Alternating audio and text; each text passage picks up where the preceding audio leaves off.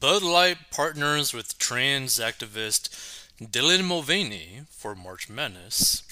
And I thought this would be pretty interesting because it doesn't really seem like that is that great of a marketing ploy because the type of customer that will buy Bud Light probably would never watch anything related to Dylan Mulvaney. Like, it doesn't really make any sense for them to basically do this unless it's just to purely get clicks from the absurdity of it. So, trans TikTok star Dylan Mulvaney was announced as the latest spokesperson for Bud Light in a pair of videos that were attacked on social media. The trans activist revealed on Saturday that the beer company sent packs of Bud Light featuring the influencer's face as a way to celebrate the 365 days of girlhood milestone Mulvaney recently reached. Happy March Madness just found out this had to do with sports and not just saying it's a crazy month. In celebration of this sports thing, at Bud Light is giving you the chance to win $15,000. Share a video with hashtag Easy Carry Contest for a chance to win.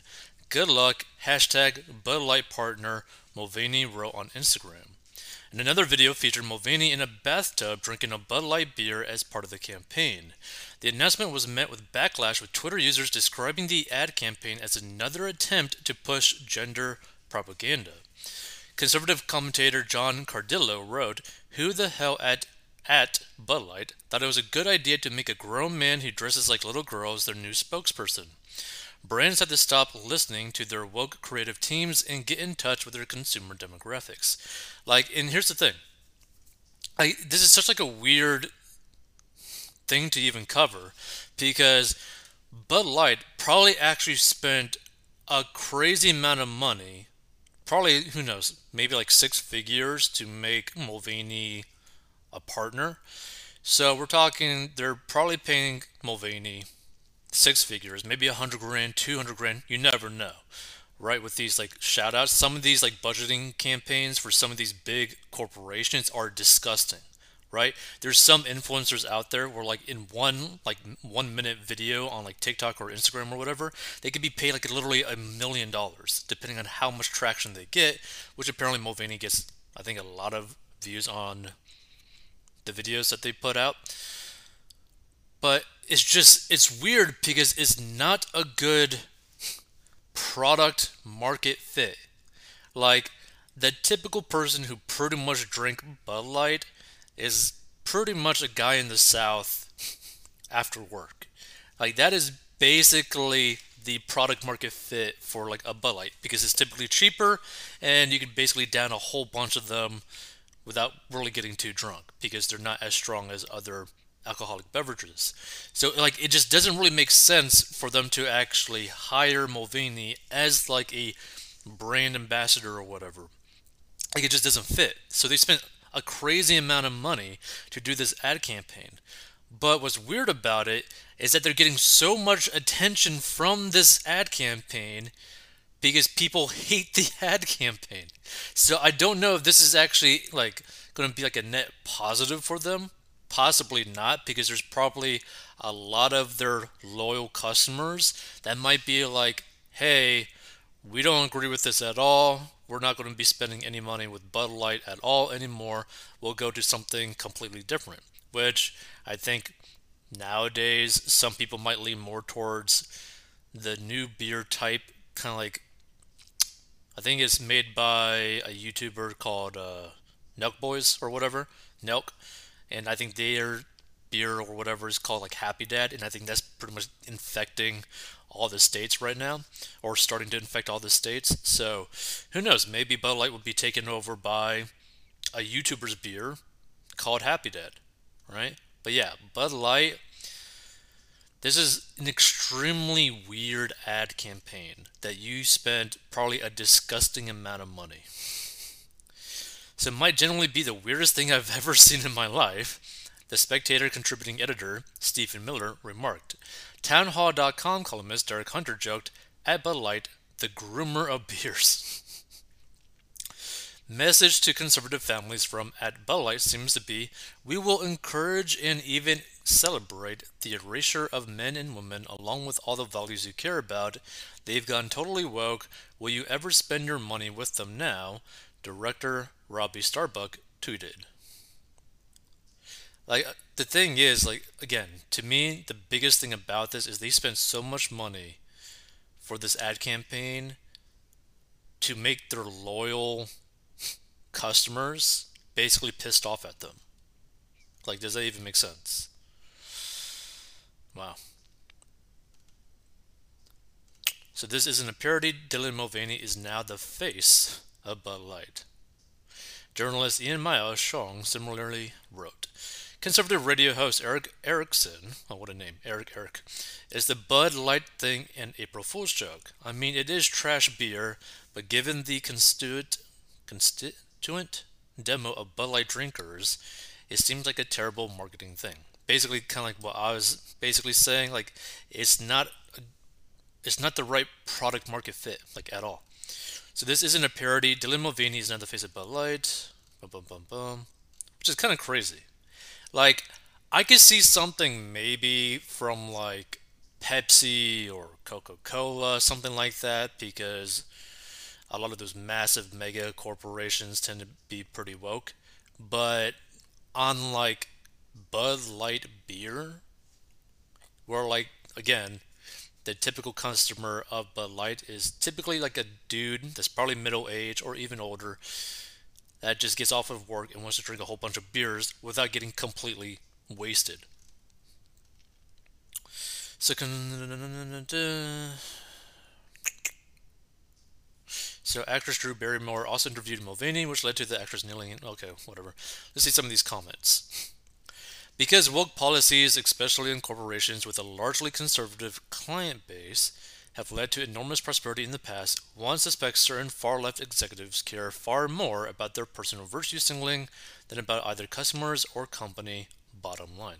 The thing is, like, even though this is getting crazy amounts of attention online and all that kind of stuff, right?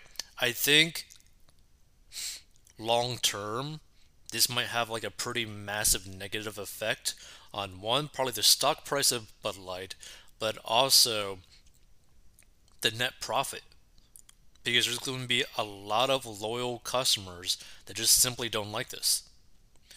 So they are targeting the young audience, college age and 20 somethings who actively can embrace trans drag lesbianism as being the new normal. That's the real problem. That generation is the money bag and they are brainwashed.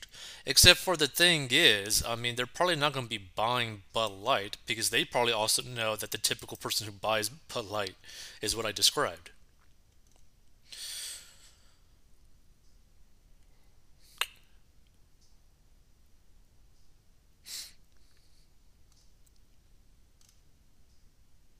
Another product I am now boycotting, no big deal for me. Plenty more good companies to buy from that stay out of politics instead of catering to individuals that most beer drinkers have nothing in common with. And see, here's the thing. I feel like if you were to have like some sort of beverage company, I mean, especially beer, you would probably try to stay out of politics. Like, wouldn't you want to try to market to as broad of an audience as possible, not try to like niche yourself into a very specific category? Like, I feel like it's just such a bad marketing plan.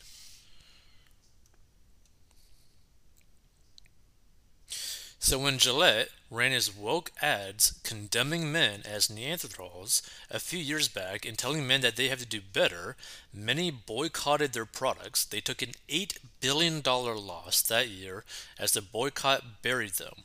There are plenty of alternatives out there to Bud. Out there, get busy. See you later, Bud Light, Bud, and all other beers and products made by Anheuser-Busch. First, they gutted their Clydesdale horses, then they gelded their spokesman, Bud Light, and the loafers. Interesting. So I guess this is basically the parent company. Hold on. Let's let's actually look this up. Search Brave for Anheuser Busch. Hmm. Anheuser-Busch stock. Hmm. Seems it hasn't really changed that much lately. Interesting. I mean, they haven't really been doing good for the past five years. Oof, their peak was like 130 in about 2016. Funny enough, and now it's like 61. Hmm, not doing good. But it seems like this news hasn't really affected them yet, but it probably will. So Anheuser-Busch Companies LLC, often shortened to simply Busch after its flagship brand, is an American brewing company headquartered in St. Louis, Missouri. Since 2008, it has been wholly owned by Anheuser-Busch, now the world's largest brewing company, which owns multiple global brands, notably Budweiser, Michelob, Stella Artois, and Beck's. The company employs over 19,000 people, operates 12 breweries in the United States, and until December 2009 was one of the largest theme park operators in the United States with 10 theme parks through the company's family entertainment division, Busch Entertainment Corporation. So he was a German American brewer. Interesting. Interesting. Okay. I just find it interesting that like it's weird to see companies that have been around for like over a century start going like really weird. Hmm.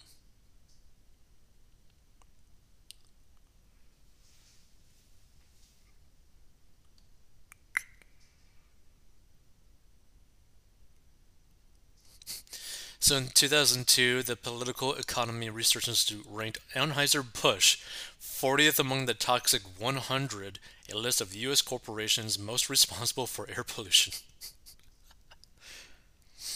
Jesus Christ.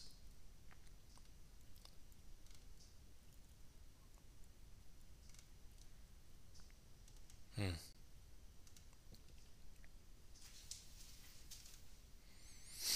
I just think it's weird that they're going like woke in their marketing. Like, it just doesn't make really any sense to me.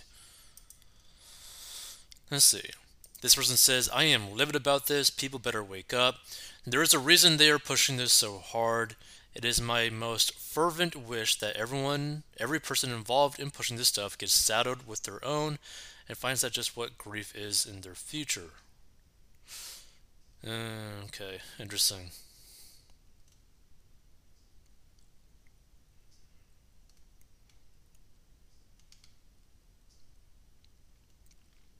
What is the job ex- expectancy of the genius at Anheuser-Busch marketing department that came up with this idea? I just can't wait to see the sales numbers. I bet bars are calling their salesmen to pick up the beer they have already delivered. Interesting.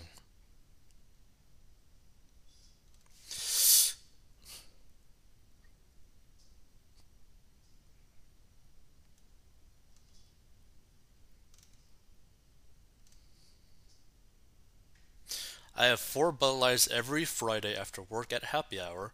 I buy three, bartender buys me one, and I go home. I will be switching beers now.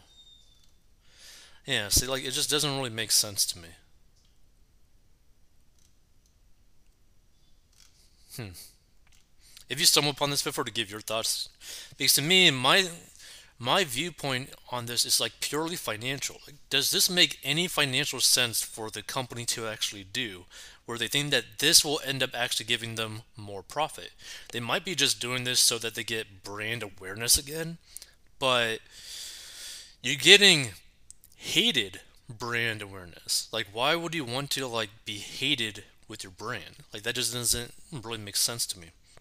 I mean, I guess any sort of attention might be good, but it's just you're basically saying like, "Hey, I know a lot of our customers are this type of demographic, but even though the majority of our customers are that type of demographic, we're just, you know, to kick them to the curb and try to market to a very small percentage of people compared to our actual customer base. But you know, this is totally going to work out. Like it, it's weird. Like it's really, really weird. Like I don't understand this. To me, this is like the equivalent of like having a handful of like that, like handful of like bills, like Benjamins, and you just like light it on fire. Like, what's the point of this? You're just like burning money. I think marketing departments in like a lot of these big companies are just way too massive because again, this just doesn't make any sense.